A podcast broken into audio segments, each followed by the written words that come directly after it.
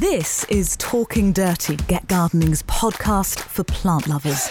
The video version is available on our Get Gardening YouTube channel, so you can head over there if you want to see our ugly mugs, and there are pictures of the plants there as well. There are full plant lists on our Twitter and Instagram at Get Gardening Now, so go check those out. But without further ado, let's start talking dirty. And welcome to episode 94 of Talking Dirty. Over at East Ruston Old Vicarage in baby blue, we have Alan Edward Herbert Gray, our happy and very handsome horticulturalist. And a shining light in Cambridgeshire. The, the sun is not shining here this morning, and I don't think it probably is with you. Middle of the country, we've got a little bit of cloud this morning. We have Thordis Maria Sophia Fridriksson looking absolutely blooming. and joining us back we haven't caught up with him since episode 31. Can you believe it? The one and only no dig guru, Charles Dowding, who I think I was so excited to meet last time. I didn't ask for your middle name, which is something we always do on this podcast. Do you have any middle names, Charles? Yeah, two. Uh, William John. Solid. Charles William John Dowding. Hello, everyone the reason you're back with us is because you have another book out, a very the kind of book that's really going to stand out on the shelves. You've picked a very good color for the cover it's very cool. It is absolutely packed with information. And I am genuinely really excited about it. I've been delving into as many sections as I can, but I can't wait to sit down and have a chance to actually read it cover to cover. Uh, tell us, I mean, everyone knows all about you and can go and listen to episode 31 to kind of get your background, but tell us how exactly the book came about. Uh, well, it's through Chris Young, actually. He um, I'm sure you've come across him at different times. He was editor of the Garden magazine. Yeah. And so I've known him for quite a while. I've done some articles for him for the RHS. And he then had this idea. He, he'd seen that I hadn't worked with a big publisher for a while, if ever. And he thought, wow, Dorling Kindersley, because he's working for them, could do something really good. And the initial proposal was the book, working title was Charles Dowding's Vegetable Growing Masterclass. So it wasn't specifically no dig, but it was going to feature no dig in a big, big time because that is the basis of it all. And we worked all last year getting all that down on uh, computer. I was going to say on paper, and then um, we got it. There's a lot of information about growing all the different kinds of vegetables. That actually two thirds of the book is that. That's the second part, if you like. Uh, but the first part starts with no dig, and then they decided to change the title seeing how much interest suddenly it's really taking off now no dig and it makes a very simple title that stands out very nicely. Um, but within that or beyond that there is a huge amount about growing vegetables as well. So it, it's it's a bit like my life's work so far in one book which i haven't really done before that is what it feels like. It does feel like your life's work on paper, about a hundred pages explaining all of these principles that you've dedicated your life to discovering and lots of research, explaining exactly what's going on in the soil, how to set up your no dig garden, etc. And then just like was it nearly 200 pages of yeah. all of the different things you can grow and your favorite varieties and all these bits of key information about when to uh, sow and how to space thought is it could easily have been a thousand pages. Um, because that's where it's been great working with with DK because they you know they're so good at um, graphics and all these kinds of things. So we, there's is a huge amount of information distilled into those pages. And also i was working last year with jonathan buckley the photographer who i'm sure you've come across. And yeah he's brilliant. And it was a real pleasure to work with him. He came down here for 13 whole days last um, spring summer and autumn and so we've got those amazing photographs. And what I haven't had before, I have never worked with a professional photographer when I'm writing my book. So I've had the chance to be photographed doing things. And there's there's a lot of my hands, for example, actually showing the reader, you know, how that works. Were you a bit self-conscious about the photo shoots? Because I know you've done a lot of video and photos over the years. So are you used to it now, or do you get a bit sort of butterflies? To be honest, I'm totally used to it. I just get on with things. And as soon as we he stopped clicking and I'm doing something else, you know, it's just like, yeah, part of the day. Yeah. My, t- so my that works, that shine. works well, actually, because I think it looks quite natural. yeah. Yeah. And the garden always looks nice here as well. And I never have to sort of get it ready. You know, they just turn up and film a working day almost, you could say, doing a few special things.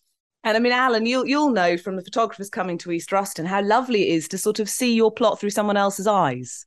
Well, yes, it is. Um, um, they also put a new slant on it, a slightly different slant on it, I think. But I, I was very, very taken with what Charles just said. It's just like another working day, but we're doing a few special things.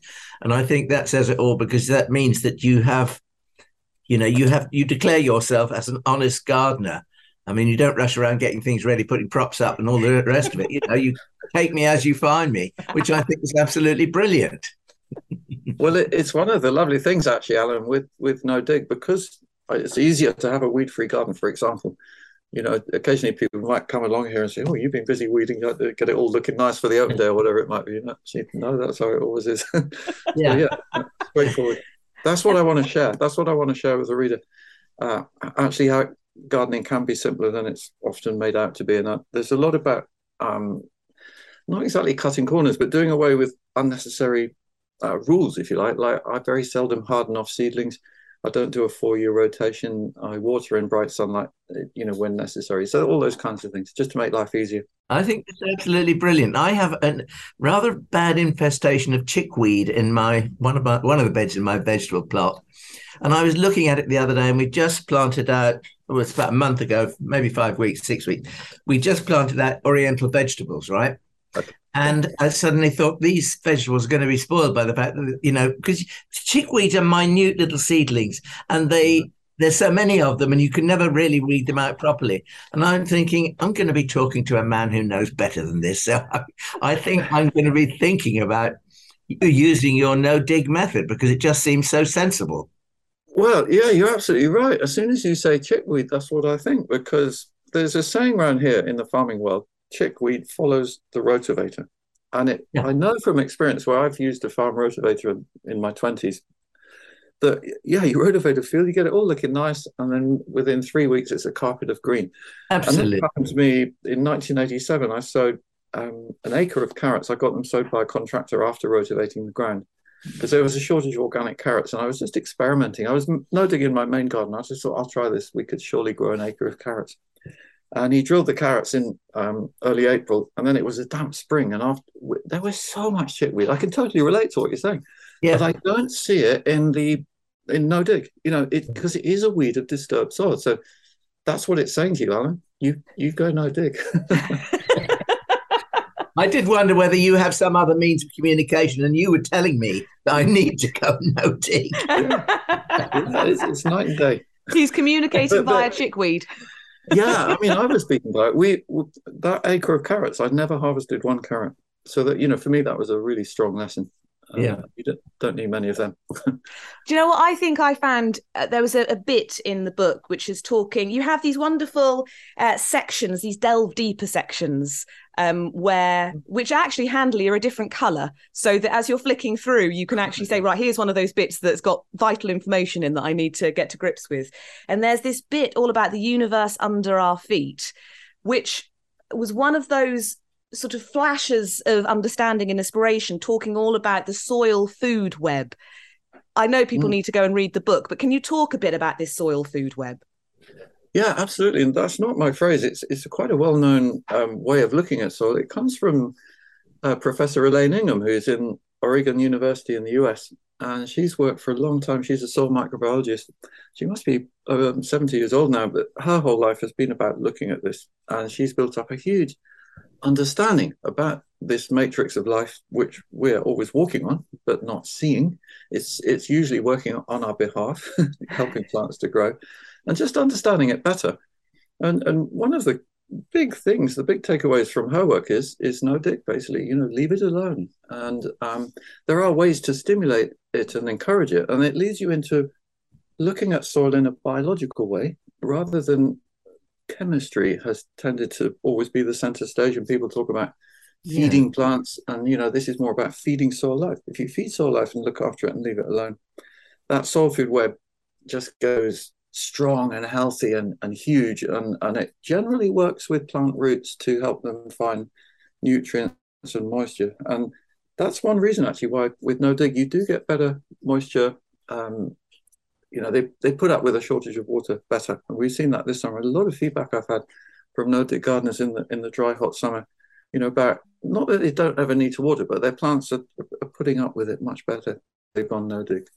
Yeah, there was this sentence about organic mulches add organisms to the soil food web. The idea of you're not actually necessarily feeding the plants directly, you're feeding this, Yeah. this food web in the soil, which then helps all of those symbiotic relationships that are going on between the mycorrhizal fungi and the roots. I mean, it did blow my mind a little bit. It felt like it was tapping into something I'd sort of started to understand having spent years gardening, but it had never clicked in quite that way.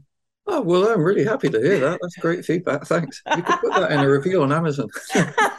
well, funnily enough, I did go and read uh, some reviews on Amazon, considering the book is literally only just out when we're Oh, recording yeah. this. And One person had said, "I've got loads of books on compost and loads of books on, uh, you know, keeping your veg patchy. Books by you." This they felt like this was the only book they needed because Oh, nice. it Oh, great. actually had all the. All the stuff But in. yeah, that going back to your your point there is really interesting one, and how for all our amazing knowledge about you know looking after plants, and, and you know this applies to ornamentals as much as um, food vegetables.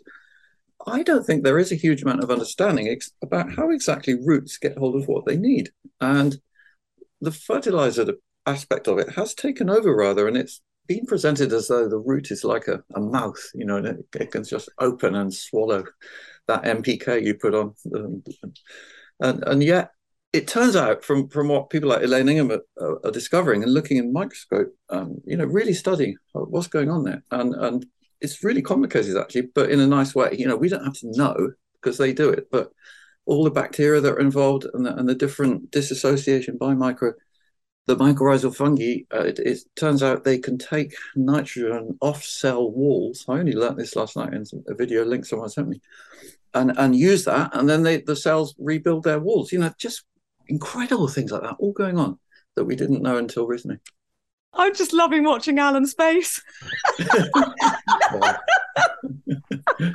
Well, I mean, it. I, I was. I think I was. You could say I'm gawping in wonder. I think.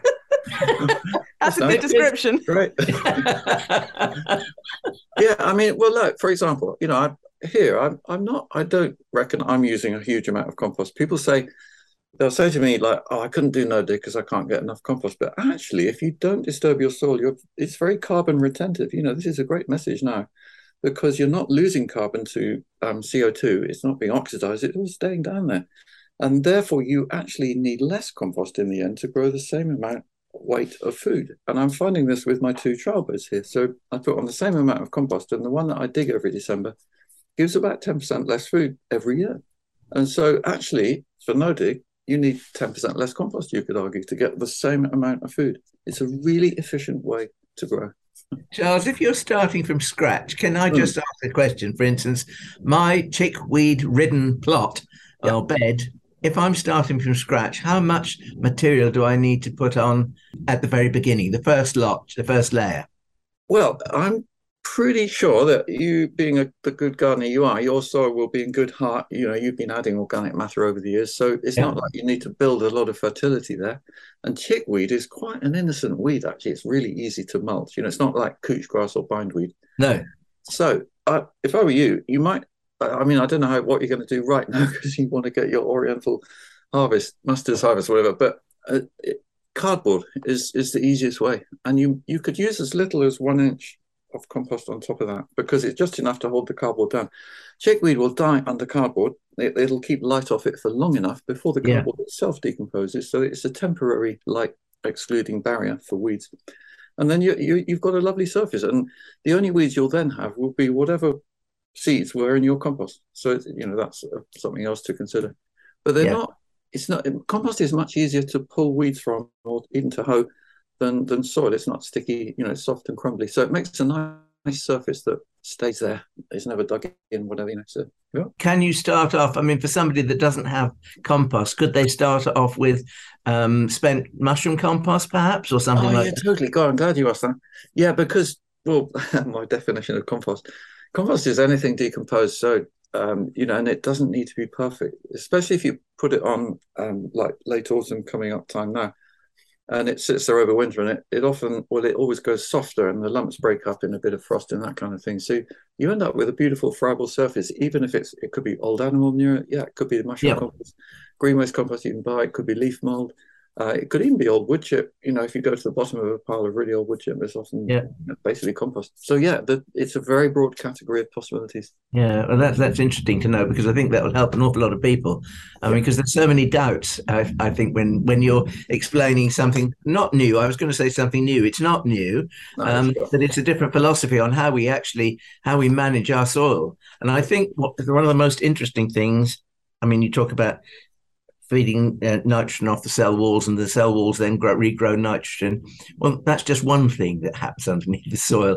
There must be many, many others that we will never understand or never know about, perhaps. But you know, this mysterious world that's going on underneath there. It seems sacrilege to me to even put a spade into the ground now. listening to listening to what you say. Oh, that's Um, nice. I, I, that's it. I think once you realise, it, it does feel wrong actually. And it's one thing I love when I'm teaching that you know explaining about no dig, and and the, the comment I love to hear the most is someone saying, "Oh, this makes sense." Yeah, I know them, you know that they yeah, yeah. they've understood it, and and what, Well, I, I, un- I do understand the value of mulch because I mean we're great in this garden for mulching. Um, you know, late winter, early spring, stick a layer of mulch on because that will stop the weeds germinating. Yeah. I'd never thought of doing it in the vegetable garden. It's ridiculous, isn't it? I mean, Yeah, it's interesting. um, and also I, I just suddenly thought we re- we could recycle all those cardboard boxes that stuff arrives in today.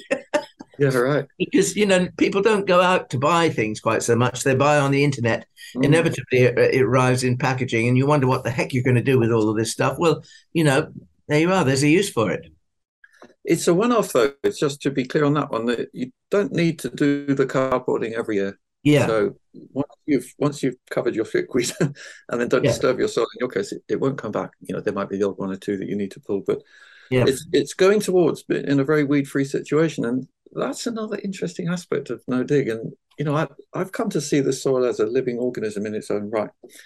It kind of has a consciousness almost, and it's when it's disturbed, um, it it grows weeds as a recovery process, which also Yeah. makes sense even with those words. You know, weeds cover the soil, or they recover. And so that that's the beauty of it. You leave it alone. You don't get many weeds after. Yeah. And we should talk about um because obviously there are things like chickweed which are relatively easy to deal with. There are much, much more pernicious, determined, deep-rooted weeds. And I love the fact that you've been doing this for such a long time and paying attention, crucially, for such a long time, that in the book you talk about how long it takes to weaken some of those more determined weeds, which I suppose really we have to bow down to their desire to live and um, it is years actually of sort of keeping you know taking that top growth away and stopping them photosynthesizing in some instances Yeah, we we've had a good example of that actually in the last two years because I took on this piece of ground in March, February, March 2021. And oh boy, that the near part of it is, is so full of bindweed. Um, that's field bindweed, which it comes back so fast, doesn't it? And then you think, how am I ever going to get rid of this? But so we do the initial mulching that I've been mentioning with the cardboard, and we put on more compost actually. We put on three inches in this case. And that also does lift the soil fertility. It was just pasture field.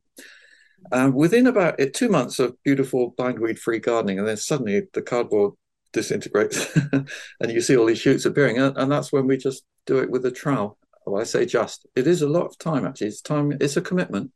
I look on it as an investment in the future because we've now, 18 months later, that bindweed is really weak. You know, I've, I've done this before, so I, I kind of knew this would happen, but even so, it's really gratifying to see that. And this plot is becoming very clear bindweed, and not quite totally. And, and whenever we see it now, it's very doable because it, it's weak and it's sporadic. It's here and there. Um, we can, oh, we'll get to the point where there's pretty well none actually. And again, that's the beauty of no dig, doing it this way. Because if I try to dig out those bindweed roots, they that's disturbing the soil. So what in actual fact do you do, Charles, when when the bindweed reappears? Yeah, we do disturb the soil a bit. Yeah. so uh, what I got is these um, nice, long, thin copper trowel. Uh, the, I like the copper. It's an investment. It costs about forty-five pound. But if you're using a lot, if you're a professional gardener or doing a lot of gardening work, I would say that's a really worthwhile um, thing Yeah. to have because it slides in really easily, doesn't disturb the soil too much, and you can then you go in almost vertically near where you see the bindweed shoot appearing and give a little lever. You'll hear this gratifying scrunch as the deeper root breaks, and you can ease it out, sometimes lifting the trowel a little bit. And so we're getting out quite a bit. We never get the main parent root, or hardly ever. uh, but we get out enough to weaken it quite quickly. So we're doing that's how we do it. It's not just pulling it. Yeah. But interestingly, in that respect, I had a guy on a course here once who we were talking about mare's tail, which is even more difficult. And he said, oh, I got rid of mare's tail once by hoeing. There's like everyone looked up in amazement, you know. And he said, but it took 11 years. so. So yes, if you if you have mare's tail, it's going to be a long endeavour. It's longer, yeah. But but actually, something else with no dig is that no dig definitely improves drainage, and I've had this feedback a lot from people with really wet allotments and swampy ground.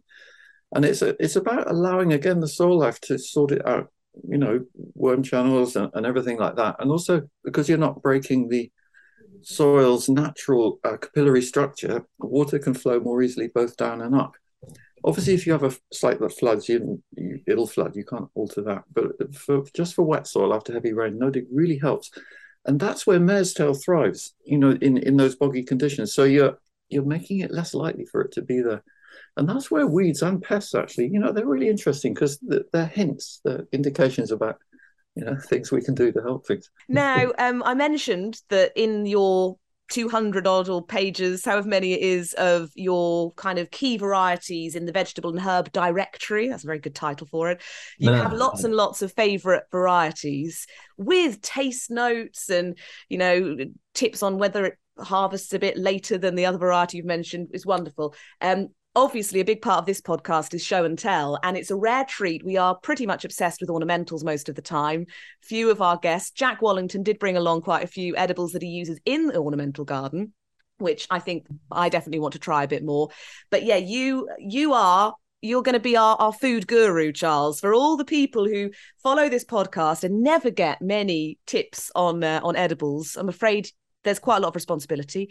Fortunately, you've got uh, years and years of expertise to deal with that. So I think we should commence some show and tell. I Over can't you- wait to see that fabulous head of green celery. I mean, yeah. how Okay, just right, let's how delicious is that? You've got so- like a whole crate of stuff to show us behind you. So yeah, kick off show and tell. What have you brought first? It's um well, it was the biggest one of about fifty.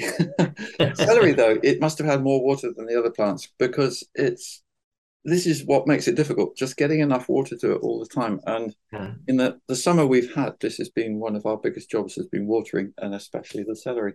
But what it's taken me years to find out um, to find a variety that really grows this well because this, this this is a bit of a story actually about the seed trade and how um, seed producers are tending to concentrate on hybrids, F1 hybrids, because they make more money for them, I think, and give a more reliable result. And the older open pollinated heirloom seeds, as they're called, have been neglected. And they're not the first they were. You know, like if you grow Evesham Special Brussels sprout, for example, well, it's not special anymore. And I've heard a lot of seeds people say this. So, you know, that to get an F1 hybrid celery, which is what this is, it's called Victoria, uh, bred by Tozers, actually, who I, I take my hat off to. They're very, very good seed breeders in Surrey, based in Surrey. And since I've been growing Victoria, I've had more results like this.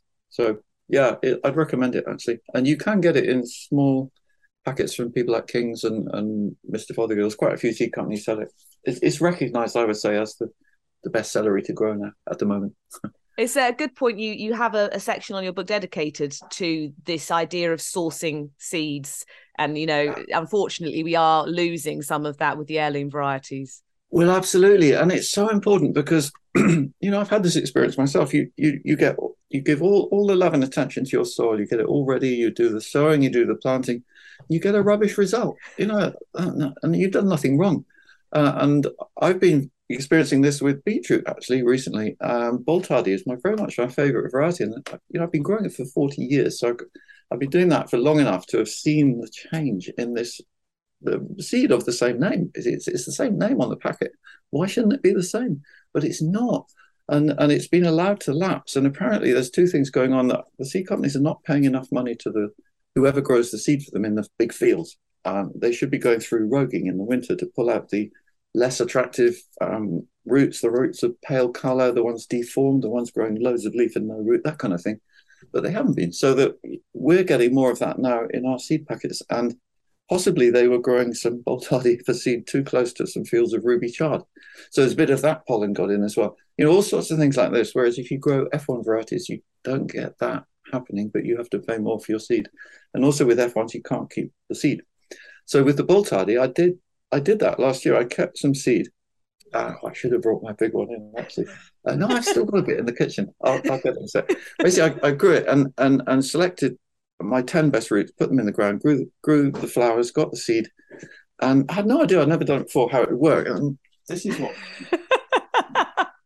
I feel a here's one I prepared earlier moment coming on. Yeah. I can't wait to see this. My goodness, this is this is like this is like the best kind of flower show, isn't it? Whoa! Yeah, we've taken we've taken some out of the middle actually because on on this is three kilogram beetroot. On my open day, people were saying to me, "Isn't that woody because it's so big?" Yes, I was immediately thinking that. Right. And so I, I, thought, okay, well, let's see. So I, I, got a knife and sliced off slivers for everyone to taste. And it's juicy and tender. And they were saying things like, oh, this is like carpaccio. so, um, but yeah, it's just a beautiful beetroot. So, you know, that's something else for your listeners, you know, to take away. Don't worry if your beetroots get big. It, you know, if your soil is good, I think, it could, especially with no dig healthy soil, um, just enjoy them and they'll store really well. So this, if I hadn't cut it and we're eating it now, you could store this through the winter and, and still be eating it like in March next year. So this is making me think, Charles, because you you talked about F1 seeds, mm. um, F1 hybrid seeds, and we all know that you don't get so many seeds in a packet, and they are more expensive. Yeah. But if you're getting results like that, we don't need masses and masses of vegetables. We need fewer vegetables. Um, agree. A superb quality. I can show you another nice example of that. Look at this tomato. I mean, so that, that, that's peachy. That's reminding me of something. look at the gorgeous color there. It's it's got a rainbow um, bit. Uh, I'm going to cut it for you actually, and then you can see that in the middle. Uh, but it's called um, Sunheart, or it goes under lots of names, and, and it's one. It's generically they're oxheart type, so they have a slight point to to them. And you should be able to pick these up. They're getting more common now. They're beautiful flavour as well as being very productive. So, and that's open pollinated. So I can keep seed from this one. And if I cut this open now, you'll see this amazing pattern inside the. Oh gosh, look at that! Wow. It's it's almost it is like a heart. You know, you can imagine yeah. that sort of veins. yeah, it's kind of yeah that veiny marbly type effect through the middle. Yeah. Wow. And then you can see it's a lot of flesh. There's not much seed or water in there. It's, it's, so it's very juicy, tender, and sweet, actually. So it's a win win. These, um, you know, I'd urge anyone to try. Gen- generally, Oxheart types um, are, are, really good. Um, yeah. you know, there's so much to find out about all this sort of thing. It's amazing. And then look at this as well. Pick these this morning. These are some pretty fantastic aubergines. I'd never grown such long ones, and it's partly the variety and partly the summer we've had. It's called de Barbentane, a French name, and it, again, it's open pollinated. Um, I got the seeds actually from Bingenheim, a seed company in Germany, who sadly it's now difficult for because of Brexit to get their seeds, but they do send them to the Seed Cooperative in Lincolnshire, so that's worth looking at them. and I don't know. This one doesn't. I grew it last year. It wasn't so long, but you know, really productive and delicious. You obviously liked our sunny spell this this this summer. Oh yeah. I mean, there's although you know it's been dry. It's been fantastic, hasn't it? The sunshine. Well, the sun makes everything so much more flavourful. I mean, I think the tomatoes, outside tomatoes this year, have been more delicious than they, they have for a long time because we've had this very high temperatures and lovely clear skies. I so agree. We're noticing it in carrots as well. Actually, they're yeah. much sweeter than usual. Mm. Yeah. yeah. Well, it's interesting. There's a bit, and, and lots of people who grow veg will know this, but I've only grown a little bit of veg in my life. I can claim mm. no expertise at all on that front, or, or many fronts, to be honest. Um, but you talk a bit about, um, you know, how lack of water can improve flavour and and yield. Actually, absolutely, yeah. And I mean, here's an example of that. Um, this is a sweet pepper called Flynn, F L Y M M these are called snack peppers, and they are just sweet. You can eat them. There's very few seeds, and they all all the seeds are clustered near the top, so you can just chomp chomp chomp until you get right to the end. And yeah, they they're something that don't you don't want to overwater too much. Um, I'm just in the process actually of doing some Brix tests, which is where you you can get a portable refractometer and measure the sugar content. And brewers do this like for cider and beer just to see how much alcohol they're going to have at the end of the process. And I was doing something last night and comparing, believe it or not, um, kale. You know, there is sugar in kale leaves. It was actually um, five, five percent. Um, celery, four percent. It's surprising leaves. Um, and then a Sungold tomato, which is famously sweet, that's ten. And then I did a beetroot, and that was also ten. So you know that's kind of strange, isn't it? You think? Yeah, it is. Uh, but it's because I think the beetroot's got so much earthy flavour. You, it's like that sort of gets in the way of the sweetness, if you like. Yeah. Yeah. And then um, the two that really stood out, I tested an apple, a Ribston Pippin, and that was um, 18. One of the highest readings I've seen from an apple. And I think that's related to what you were saying, Alan, the dry weather. Yeah. And then I got a gorgeous plum called um, Coe's Golden Drop, and that was 22 and a half, which is again such a high reading. I'm just going to show you that one actually. it's not much to look at because it's splitting a bit as we come off the rain. And uh, these these are like sugar bombs. It's quite remarkable, and it's it's a nice variety of plum because it matures later than say Victoria, uh, and o- over quite a long period. So you can just go to the tree and pull off a few right ones every so often. oh. I think it's really interesting that you show you've shown the Coe's Golden Drop um, looking, um, shall we say, in its uh, raw state, because I mean, a lot of people would people that don't know younger than I am that have been brought up with the fact that plums come in plastic bags, you know, they yeah. probably don't realize that you can eat those plums. You don't have to eat the bad bit if you don't want to. Yeah, um, that's such I, a good point. I was brought up before the age of supermarkets, and vegetables looked like vegetables and they looked yeah. lumps and bumps, warts and all, you know. Yeah. Um, but they were all edible. Yeah, totally. I, I couldn't agree more. And uh, it's something that one just has to get people used to, I suppose. But I find it when I'm selling cucumbers, like that. This is one of my favorite varieties. That's it is an F1 hybrid though, and because I cannot find a non-hybrid cucumber that people will buy, um, if they want a long cucumber, that is. And even this one, do you see it's got a slight curve on the end? Yeah. Whoa, that's pushing it a bit. in, in terms oh, of all right, know, Charles, they all have one way or the other. well, yeah, if it's on a shelf, you know, uh, it's it's just got to look perfect. Well, that's that's the understanding, you know that. So yeah, it's hard to get past that. And even you know, there's a Brandywine tomato, for example, which again, a bit like you were saying, Alan, it's it's not the perfect tomato. The bit of sort of splitting. I don't know. I think a lot of people would be pretty pleased to have that on their plate. I should hope so. Yeah, I mean, that's I need to right now. yeah, the, the Brandywines actually, I really recommend them. You know, so, so much flavour. That's the red one, and then the yellow ones um, tend to be a bit rounder. So you know, nice choices. And they they're not usually that enormous. They're pretty big, but, but always good flavour. Yeah, open pollinated, so you can keep the seeds.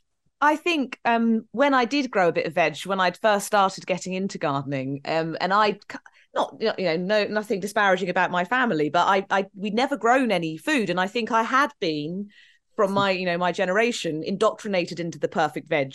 And yeah. i think growing your own food is the ultimate route into eating stuff that is a bit wonky or marked because obviously you put all this effort in you're going to eat it. Unless it's completely ruined you are determined to to get your food at the end of it.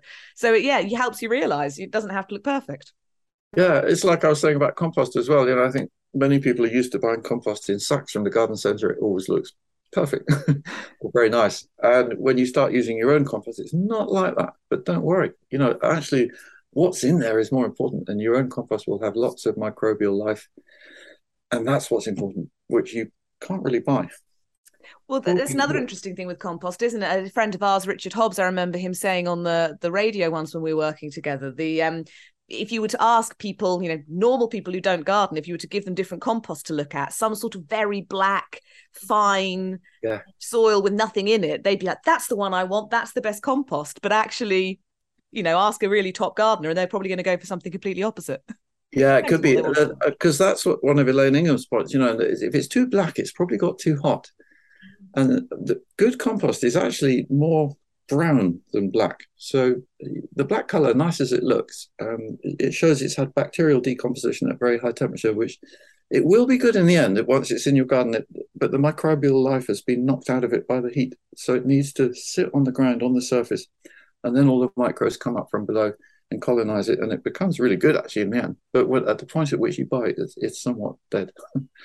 I naturally have a feeling that the darker it is, the less I want it. Oh, that's good one then. That's I, I really just feel that. I mean, I, I have always felt that, and without any reason, you know, without any knowledge or anything. Yeah, that's too dark. I don't want that. I want the stuff that's sort of brown and crumbly and yeah. I don't even mind if it's got a bit of smell to it either, because that, you know, smells, it's got to be good. Excellent. Yeah, that's instinctive. I just wanted to show you this melon too. Um, this is um, seed a friend gave me actually. It's called an Ogen, and what? Yeah, that's what I can't convey. I'm afraid on the screen or yeah podcast. The, the gorgeous aroma, and that's the best way of knowing if a melon's right. But this variety, I'd warmly recommend any type of Ogen. That's O G E N, because it's resistant to mildew. I've grown it alongside other varieties, and they've succumbed to mildew. It's been a bad summer for mildew, uh, I think, quite generally. Because dryness. Uh, this one hasn't. So if you if you got leaves with still without mildew at this time of year, it means they're sweeter.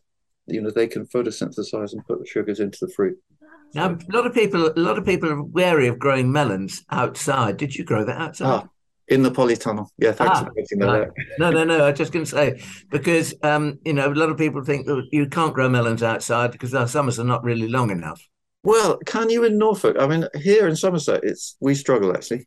Yeah, we well we've got the lowest rainfall in the country here. It's supposed to be twenty yeah. inches a year, um, and I think that possibly, Charles, there's going to be a time when we can ease fairly easily grow them outside, um, yeah. because our summers are getting longer. When we don't have frosts, and we'd hardly ever get a frost here until after Christmas anyway. Wow. Um, so the autumns are longer. Um. I don't know whether that will help or not, but but in the polytunnel, I'm glad you said that. Yeah. Yeah, very much. I mean, the same with these aubergines. I, I would not be expecting to do that outside. No, no. But I've got one more thing I want to show you. Is this gorgeous radicchio? Yeah. These are one of my favorites for autumn, and I love them uh, for their flavor. Uh, they're bittersweet. Yeah. And the bitter flavors have been quite ignored in, in the UK, and they're valuable for our health. You know, really good for the liver, apparently. Uh, but you've got the sweetness because it's launched in, in the heart. And this variety is something that's taken me a long time to find. I grew radicchios for 35 years without doing this. And then recently I came across this. This has been bred in Italy, I think quite recently. And so basically, you've got a strong chance when you put in your plant in the ground that you're going to get something like that. Whereas a lot of the older um, varieties just don't do it. They some will make a nice heart and a lot never do for whatever reason. Yeah. They haven't been bred tightly enough. So that's the name of that one is 506 TT. Not very romantic name. Um, and there's another one called 206 TT, which gives you a Treviso type head, and that means it's it's long and thin with big fat white ribs. Really pretty as well. And that just that can grow without blanching. These just grow outside. You, and that's another nice thing about them. They're a second half of the year planting. So I sow these in early July and I have plants ready that can go in after things like onions. You know, what what do you put in after your onions? Otherwise, it's getting toward you know after midsummer. And this is that's a very we, that's well, why we grow oriental vegetables. You see, right? Exactly. Yeah, yeah, totally. And you can also put in bulb fennel and, and quite a bit, quite a few other things actually at this time. But this, this is one of my main ones, and endives as well. You know, chicory and endive, really yeah, good. I think I think that looks absolutely stunning. Um, yeah, in spite of the fact it's 506 TT, we'll forgive it now. yeah, we'll make a note. Um, get some seeds. Early July next year. Yeah. And it's worth saying for anyone who's watching this for the first time, all the episodes come with full plant lists in the show notes. So whether you're listening or watching, you can just look down in the uh, notes below to see all of the varieties that Charles is, is mentioning, because I think we all want to grow them, even those of us who don't grow edibles. I'm so, I wish I had more space. I'm so oh. desperate to try all these things. yeah. Though, I mean, as I mentioned earlier, this idea of combining edibles and ornamentals, I think for, mm. for the many manyfold of us who have small gardens is something we need to try. And I, and I imagine because you've been so dedicated to growing food to sell and you know to eat yourself it's not necessarily something you've done much of. But are you seeing people trying to mix the edibles in with their their ornamental gardens a bit? Yeah and i've tried it myself and i would just you know, give give a caveat to that. Because when when you've got an, an established ornamental bed, and particularly if you do things like chop and chop and drop, and you've got quite a lot of undecomposed mulch on the surface, there'll be quite a few slugs there.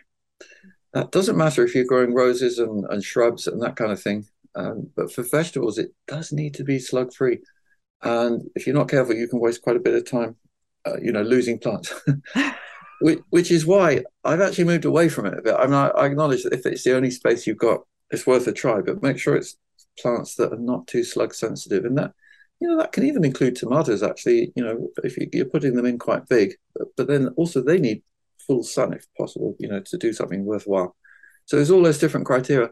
And vegetables are, I would say, are more difficult than ornamental plants because they're very demanding. They're not really natural plants. They're plants that have been bred over quite a long period to do things that we like.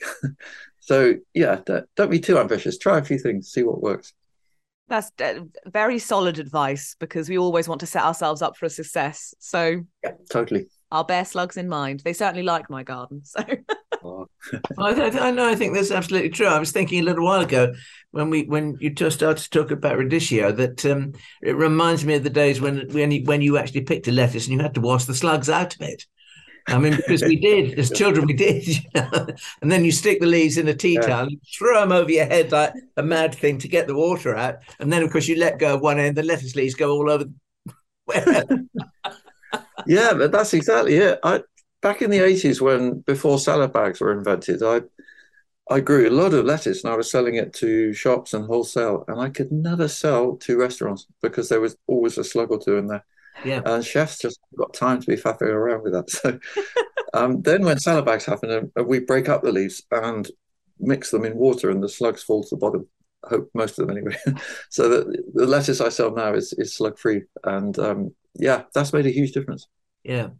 And actually, slugs are are not the veg gardener's friend. They're not really any gardener's friend, part of the natural balance, I'm sure, but still not something any of us want to see.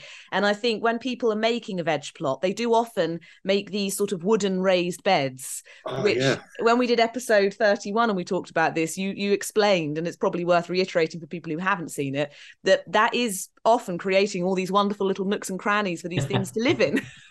I'm afraid so. Yeah, in the first two years or so, you'll be all right because the the wood's still new and there's not much so much habitat. But as that wood starts to decay a bit, that's you get these cavities of rotting wood, perfect hiding place for slugs on a sunny day. And then, as soon as it's dusk, out they come, have a have a, a meal.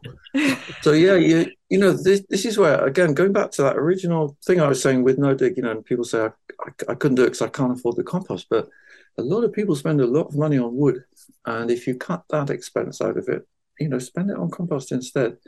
That's your long-term investment that's going to really give you benefit for many years to come. You know, a, a slightly larger dose initially, and then going forward. So we're putting on about an inch a year, um, yeah, two two point five centimeters. That, that's enough, and we're getting two crops a year. Because again, that's the thing that compost is not like fertilizer, so it, it doesn't wash away. The nutrients don't wash away. So you put it on once, and you've got long-term fertility.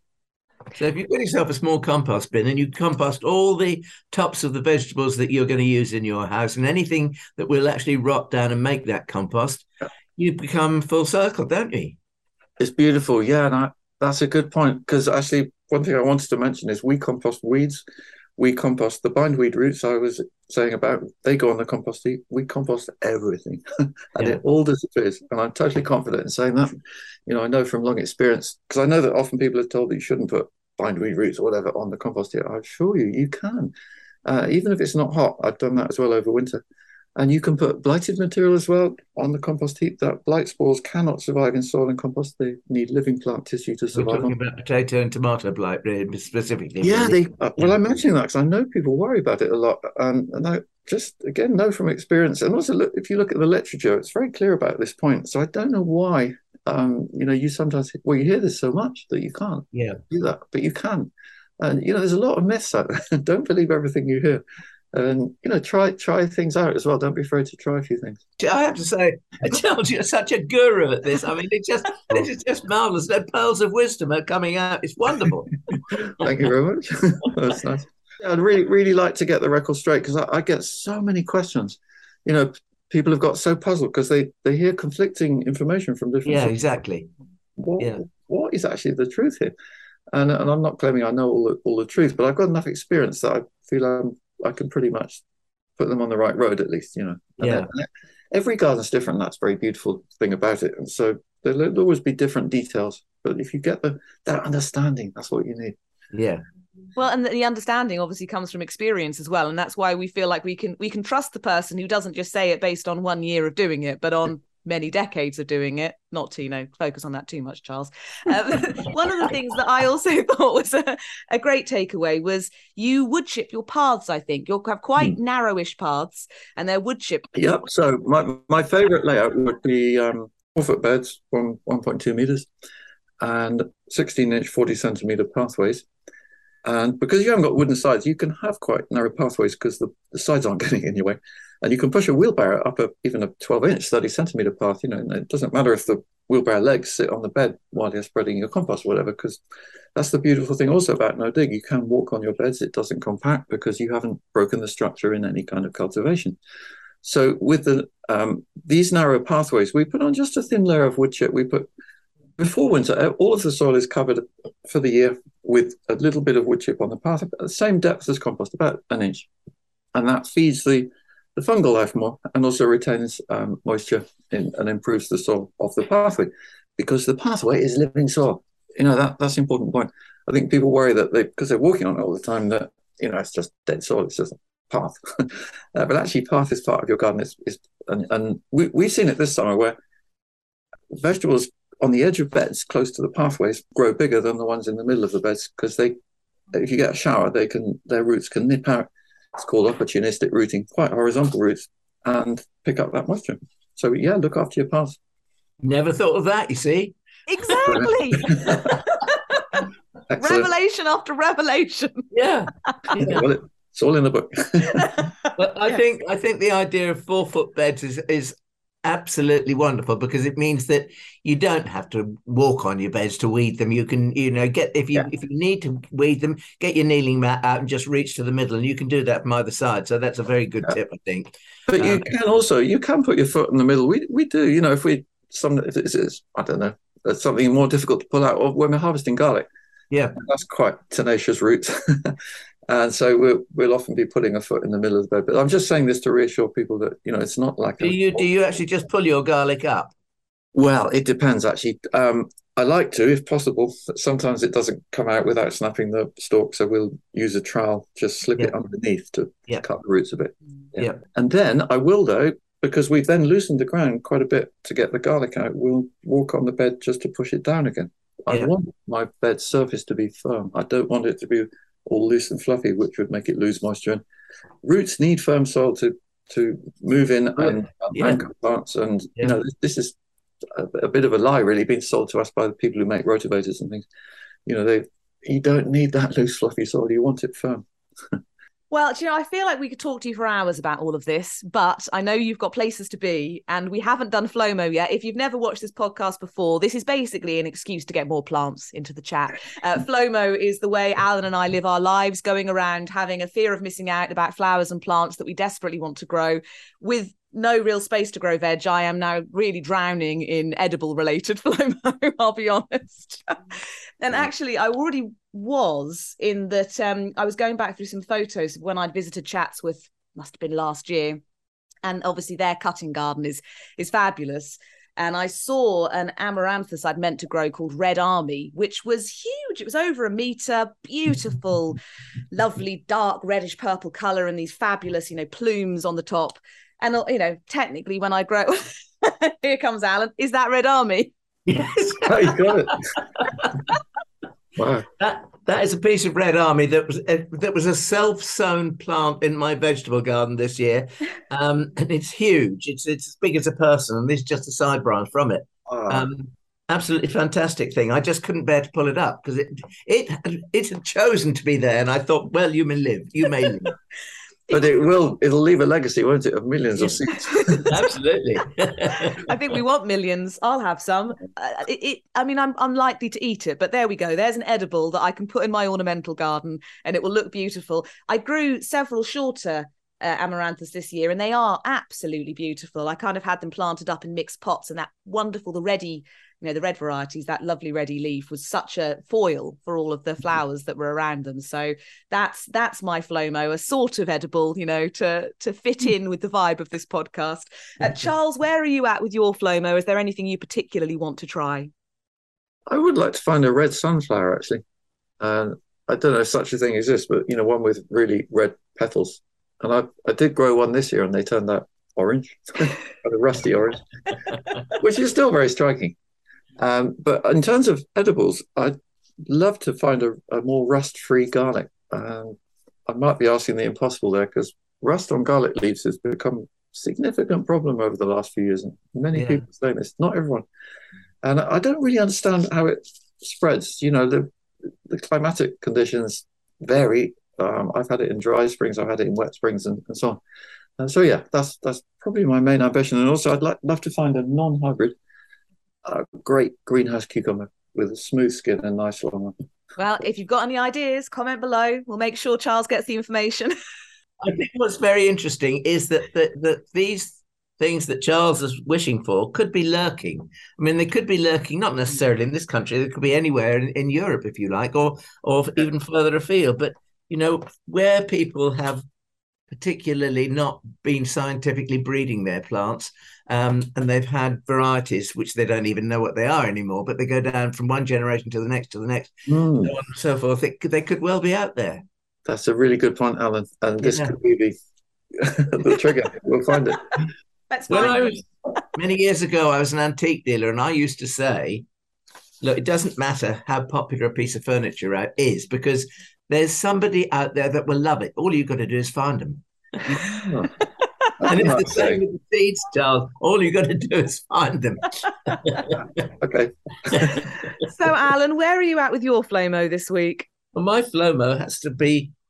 I mean, I'm going to pinch it from Charles because I mean, I just love the radicchio there. That, that I oh, I mean, just loved it, and I'm I do um, think there's a very good Italian seed company. I think they're quite good anyway. Um, I can't remember what they're called. Can you, Charles? Franchi, is it? Ah, well, I have to be careful what I say here, but I wonder if you're thinking of Seeds of Italy. Not that's Franchi. one. Seeds of Yeah. Italy. I think Well, I, because I've been disappointed with their, um, you know, I don't think they're breeding as tightly as, as they could. Right. I really don't. I've grown so many of their so-called chicories, and, and they make lovely plants, but they don't really fold in tight like that. yeah.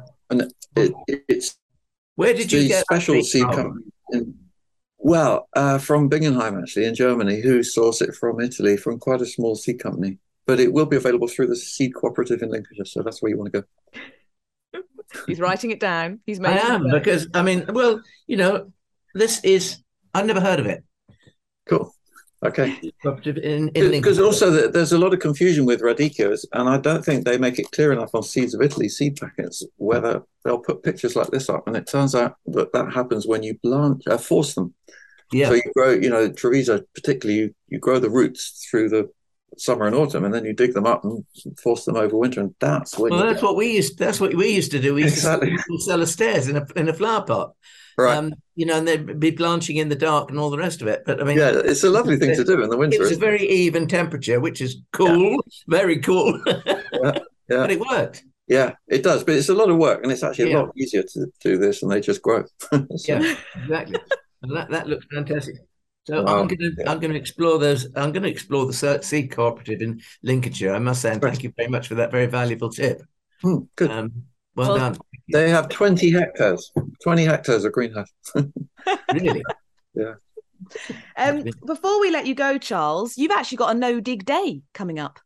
Oh, holiday. thanks for mentioning that. Yeah, it's we we've decided to really celebrate it. Third November, we've created it, we've registered it. It's no dig day, and when people from all over the world can can get together virtually um, online, put up a picture of a new bed you're making, or have a no dig lunch with your friends. Or we're running com- competition actually, the caption competition on my website, and also for children. Um, you could enter any kind of photo or um, or, of something you've made, um, even a model, but to do with no dig. So yeah, it, we're, we're really going to celebrate it. And Oh, I- Alan, you it- need to sort out your bed so that you can enter in the no dig day.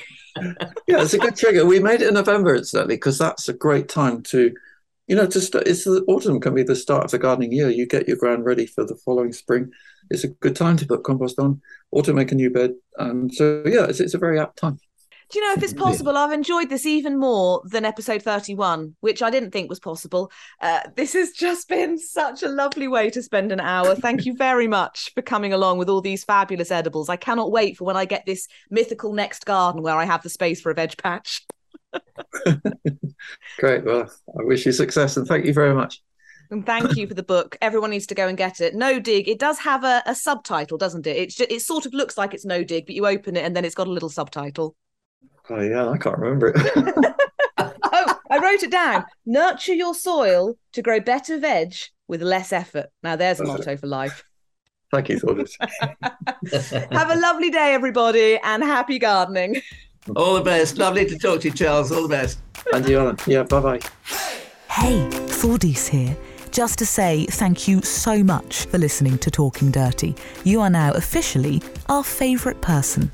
If you really liked it, please do subscribe because we'll be back for more plant loving mayhem next week. And as you're our new favourite person, we don't want you to miss out.